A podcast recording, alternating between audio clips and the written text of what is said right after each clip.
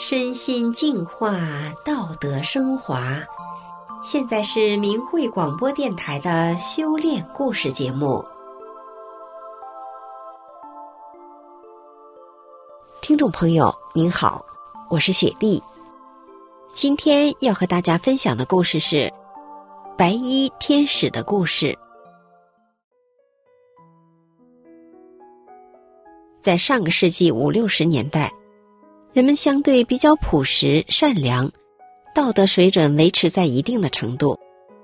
那个时候，人们把医院的护士称为“白衣天使”。那个时候的护士也确实比较敬业，真心的对待患者，从而减缓了患者的疼痛，给患者的心灵带来一些慰藉。而现今的社会，物欲横流，利益当头，一切向钱看。人间的关爱已经流失，病患之间的紧张关系已经成了社会问题，患者怨声载道，苦上加苦，哪里还有什么白衣天使？连白衣天使的概念在人们心目中渐渐模糊。我们故事的主人公是一位护士，在道德下滑的当今社会逆流而上，让患者和家属重新目睹了白衣天使。并感受到了白衣天使的温暖，让我们一起来听听他的故事。我出生在一个贫困的农村家庭里，从小就发奋读书，要跳出农门，终于如愿以偿考上了卫生学校。毕业之后，就留在本市的大医院里做护士，找到了一个军官丈夫。生活看上去很幸福，可是我自己却觉得生活没有着落。生下儿子之后得了产后抑郁症，什么事儿都往坏处想，身体状况一度下滑，关节炎、浅表性胃炎、失眠、心脏早搏，每天吃好几种药，晚上睡不着觉的时候，想起孩子还这么小。自己身体就这样了，就偷偷的哭，因为身体状况，不得不换个轻松的科室，就去了优质病房，那里患者少。一九九九年，我有幸得到了法轮大法的书籍《转法轮》，并开始修炼法轮大法真善忍，从此我的生活发生了天翻地覆的变化，整个人脱胎换骨。无病一身轻，像变了个人。我刚刚沉浸在修炼的喜悦中几个月，中共对法轮大法的迫害就开始了。我心里对自己说：“法轮大法这么好，我一定要坚持到底，按真善忍做，正是法轮大法好。”我面对的患者大部分是老年人，多数是离退休的干部，要求很高。修炼之后，我的身体变得一身轻，每天都乐呵呵的。在我值班的时候，我就拿着血压器挨个病房走，给患者量血压，和他们唠唠嗑。有时候家属也想量血压，我就耐心的给量。他们觉得我和别人不一样，别的护士患者身体不舒服找的次数多了，就不耐烦了。我不用病人找，自己主动去关心病人。患者们都很喜欢我值班，有时候就问：“你咋这么善良啊？”我说：“我是大法弟子，我们师傅叫我们按真善忍做个好人，更好的人，时时为别人着想。”他们一听说我是大法弟子，就把我当成自己的孩子一样，拽着我的手。担心的说：“孩子，以后你可别这么说。你看这形势多紧呐！你有这么好个工作，又有个儿子，那么好的家。”这个时候，我会耐心的说：“我是因为学了转法轮，明白了道理，把你们当做我的亲人，才这样做。我不能不说真话呀。法轮功就是叫人做好人，不是电视说的那样。”一点一点的，我的患者都明白了，法轮功到底是怎么回事。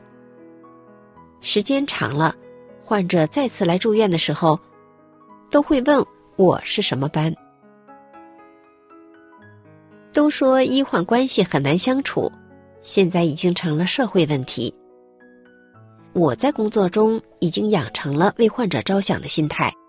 我值班的时候很少睡觉，我把每个患者的病情都掌握在心里，有病情的变化，及时和医生沟通，及时用药，及时控制病情，给患者家属的经济和人力减少很多损失。院里的医生都愿意和我对班。当然，我也遇到脾气不好的家属。有一天夜班。突然抬来一个患者，我们病房的床位费是不一样的。我想问他住多少钱的病房。这个病人的家属马上大声的说：“你别给我谈钱，快给我找病房。”我就急忙找了一个好的病房，心里也不生气了，心想：我一定是说话伤害了他，他一定是在钱上受挫折了，要不怎么发火了？就急忙准备常规用药。医生问完病情，下上医嘱，我马上就把药用上。患者的病缓解之后，病人家属的态度也变了。第三天我上班的时候，患者就转到普通间了。果真和我想的一样，病人家属做生意赔了钱，家里老人又住院，哎，真不容易。我心想。多亏我听师傅的话，忍住了，还为他着想，化解了矛盾，不然就得发生争论，把我气个好歹不说，老人也跟着遭罪呀，安置会跟不上啊。修炼大法真好，自己的心情好，患者也受益，我一定要好好修。有一次兄弟科室缺人。想从我的科借一个人支援，那个科患者多，很累。领导连续分配了两个同事，他们都不去。领导很为难，让我去。我说行。那个病房最多一屋有六个患者，整个病房五十多个患者。接班的时候，我就跟每个患者询问病情、量血压，患者感觉特别惊奇。问，怎么不认识你呢？我说我是来帮忙的。每个患者的情况我都记在本子上，在晨会交班的时候，我做了详细的交班。有一位医生一直盯着我看，他好像理解不了，我怎么把这么多患者的病情都了解到了。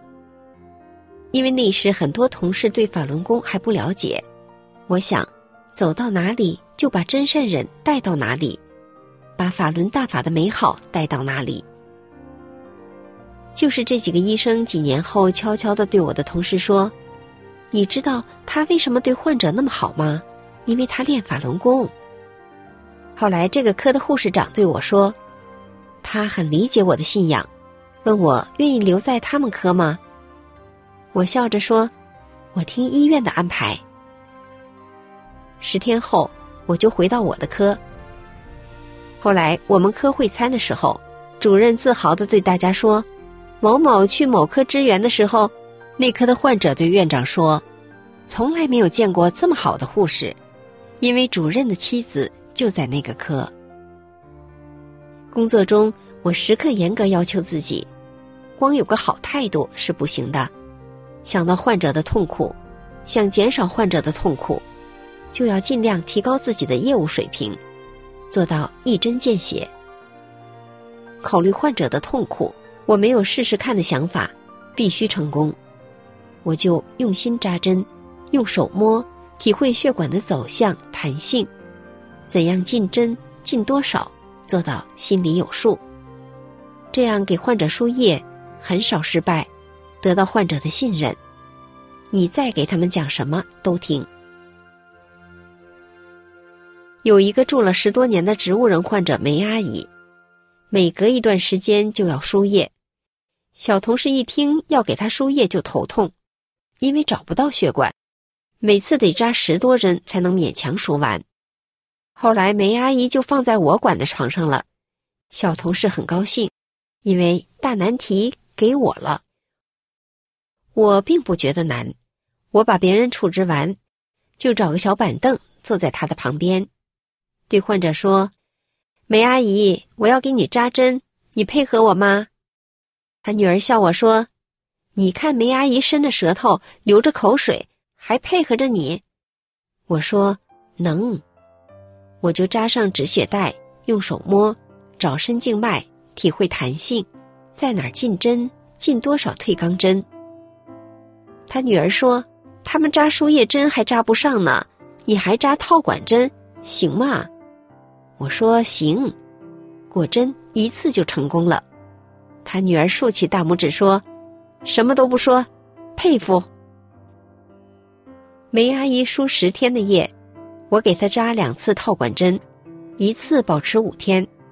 最后一天输完液拔针的时候，我对梅阿姨说：“梅姨。”谢谢你配合我，他女儿哈哈大笑，说：“你梅姨真是太配合你啦。”其实，在我的心里，并不觉得他是植物人。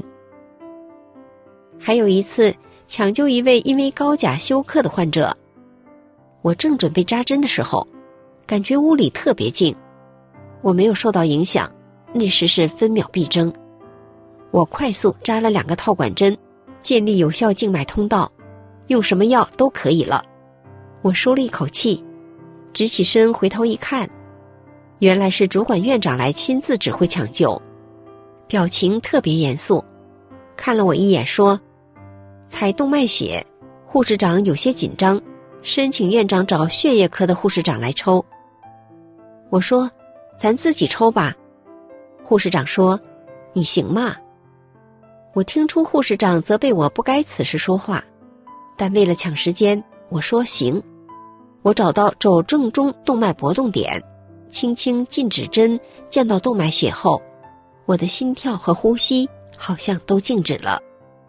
直到拔下针后，血送检回报告单，整个过程有条不紊。患者病情得到控制，生命体征平稳后转 ICU 继续治疗。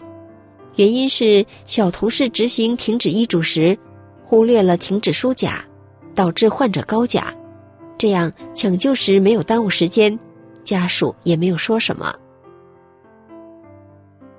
以前我因为身体不好来到这个科室，后来全院内科上呼吸机抢救需要支援，科里就派我去。本地区发生疫情都打疫苗，我没有打疫苗。疫情抢救支援医院派我去，领导安排我做什么，我都认真把它做好。我是大法弟子，不和同事斤斤计较，和科里的同事关系都很融洽。